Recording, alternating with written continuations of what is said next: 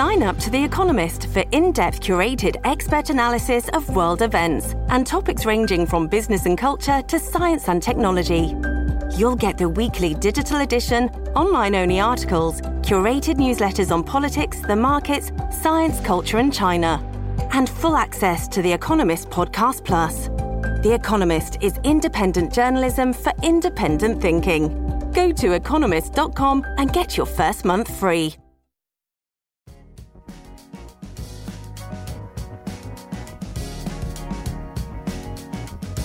Al día con Tribunito por la mañana.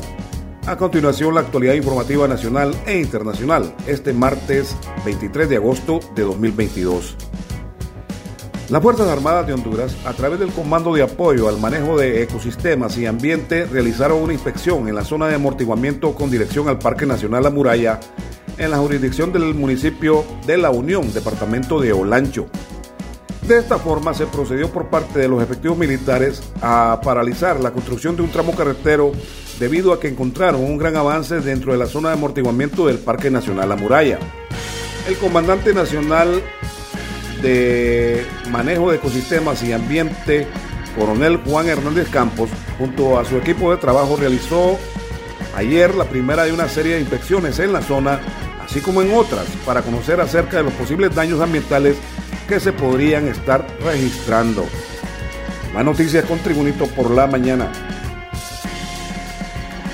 El secretario de Defensa, José Manuel Zelaya Rosales, afirmó ayer que de aprobarse la nueva ley de defensa y seguridad, el cargo del secretario ejecutivo que asistirá a la presidenta Xiomara Zelaya ante el Consejo Nacional de Defensa y Seguridad lo ocupará una mujer civil y posiblemente fuera de la familia Zelaya. El secretario ejecutivo será una mujer y civil, no de la familia Zelaya, y si en caso lo fuera no tiene nada malo, con tal que tenga el liderazgo, la responsabilidad, pero sobre todo la ética y moral para tomar las mejores decisiones, expresó el secretario de Defensa. Zelaya Rosales detalló que la propuesta de creación de una nueva ley de defensa y seguridad enviada por la presidenta Xiomara Castro al Congreso Nacional para retornar al Estado de Derecho no es una propuesta sacada de la manga, sino que está en el plan de gobierno para la refundación de la patria y la construcción del Estado socialista y democrático. Más noticias con Tribunito por la mañana. Miembros del cuerpo de bomberos recuperaron este martes el cuerpo de un hombre que cayó junto a, su vehículo en un quinel de Río Lindo, San Francisco de Yojoa Cortés. Se trata de Saúl Amaya Díaz, de 63 años, que en el momento del accidente vestía una camiseta color blanco una calzoneta azul y unos tenis negros con blanco.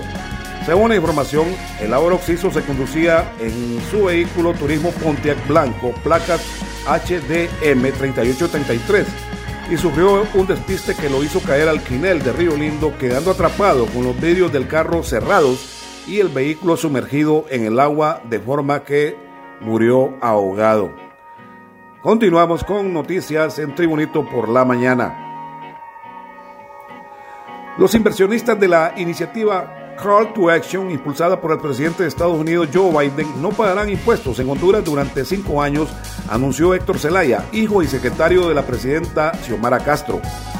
El hijo de la gobernante hizo el anuncio durante la firma del acuerdo MOU, por sus siglas en inglés, entre la Universidad Privada Hondureña Unitec, la Universidad de Carolina del Norte, el Gaston College y Catawba Valley Community College a fin de profesionalizar la industria textil en Honduras. Héctor Zelaya fue invitado de honor a esta firma celebrada en Carolina del Norte, junto al subsecretario de Economía y Comercio de los Estados Unidos, José Fernández, el presidente de los maquiladores hondureños, Mario Canahuati, y el rector de la Universidad Tecnológica Centroamericana Unitec, Marlon Brevé, entre otras personalidades. Más noticias con Tribunito por la mañana. La Universidad Nacional Autónoma de Honduras convocó este lunes para el próximo 29 de agosto al claustro pleno para elegir al representante ante la Junta Nominadora de candidatos a magistrados a la Corte Suprema de Justicia. La convocatoria está programada para las 2 de la tarde del 29 de agosto próximo.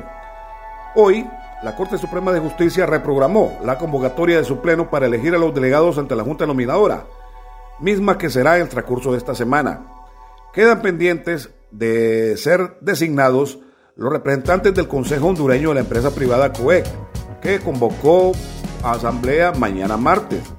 También el claustro de profesores de la Universidad Nacional Autónoma de Honduras que como hemos dicho serán electos el próximo 29 de agosto y también los delegados quedan pendientes de las confederaciones de trabajadores y de la Corte Suprema de Justicia que será mañana miércoles.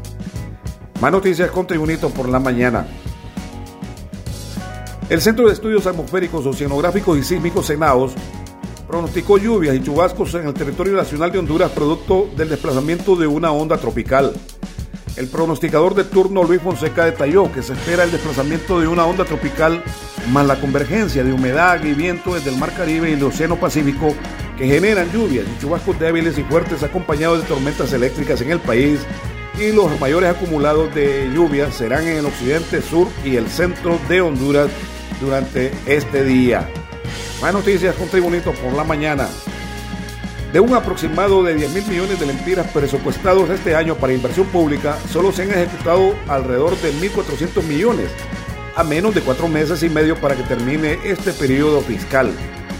Esto es igual al 14.1% de ejecución presupuestaria en inversión pública, según estadísticas al día de la Secretaría de Finanzas, de acuerdo con expertos que estiman que es una pobre ejecución debido a varios factores. Las instituciones del gobierno central con un 12% son las que muestran la mayor incapacidad de ejecución. En las empresas públicas es del 21% y 27% del sector desconcentrado en cuanto a inversión pública. En las noticias internacionales, un terremoto de magnitud 6,0 en la escala Richter se registró este martes en el mar, al sureste de la isla indonesia de Sumatra, informó el Servicio Geológico de Estados Unidos. La agencia estadounidense que registra la actividad sísmica en todo el mundo indicó que el hipocentro del sismo se localizó a las 16.31 GMT, a 58,8 kilómetros de profundidad y se situó a 117 kilómetros al sur de la ciudad de Pagar Alán por su parte, la Agencia de Meteorología, Climatología y Geofísica cifró la magnitud en 6,5 de la escala de Richter e indicó que no tenía potencial de causar un tsunami. Y en las noticias deportivas, los representantes de Honduras en la Liga CONCACAF, Motagua, Olimpia y Real España buscarán esta semana avanzar a la fase de cuartos de final de la competencia internacional. Los tres clubes nacionales lograron resultados positivos en su compromiso de ida. Motagua superó al Cibao de visita 1-0 en República Dominicana. Real España ganó de local al Sport Cartaginés de Costa Rica 2-0. Y Olimpia igualó 2-2 de visita ante el Municipal en la ciudad de Guatemala. Para los juegos de vuelta de la fase de octavos de final, la CONCACAF ya definió las cuartetas arbitrales. El juego entre Motagua y Cibao programado para este miércoles 24 de agosto en el Estadio Nacional de Tegucigalpa a partir de las 6 de la tarde. La cuarteta será de origen costarricense. El juez central será Benjamín Pineda con la asistencia de William Arrieta y William Chow y como cuarto árbitro estará Josué Ugalde. En el cotejo, los azules del Motagua con un empate avanzarán a semifinales donde se medirán al mejor del cruce entre los panameños Tauro FC y San Miguelito. En el duelo entre el campeón de Costa Rica, Sport Cartaginés y Real España, pactado para el jueves 25 de agosto a las 4 de la tarde en el estadio José Rafael Felio Mesa de la ciudad de Cartago, el árbitro principal será el salvadoreño Iván Barton. Los asistentes nombrados son David Morán del Salvador y Zachary Seguelar de Surinam y como cuarto árbitro estará Filiberto Martínez del Salvador. Los dirigidos por el técnico argentino Héctor Vargas, es decir, los aurinegros del Real España, con el empate estarán en cuartos de final y su posible rival en esta fase será el ganador del cruce entre el Club Pacific de Canadá y el Herediano de Costa Rica. El jueves 25 a las 8 de la noche Olimpia recibirá al Municipal de Guatemala en el Estadio Nacional de Tegucigalpa en uno de los partidos más esperados de la etapa de octavos de final. En la ida el resultado fue de 2-2 y tuvo mucha polémica por las determinaciones arbitrales. Para el choque entre el Olimpia y el Municipal, la CONCACAF nombró a la cuarteta estadounidense encabezada por Rubiel Vázquez, Tori Richardson, Jeremy Kieso y Nima Zagafi. El ganador del duelo entre el Olimpia y el Municipal se enfrentará en la siguiente fase al mejor del duelo entre Diriangen de Nicaragua y Comunicaciones de Guatemala. Y este ha sido el reporte de noticias de Tribunito por la mañana de este martes 23 de agosto de 2022. Tribunito por la mañana te invita a estar atento a su próximo boletín informativo.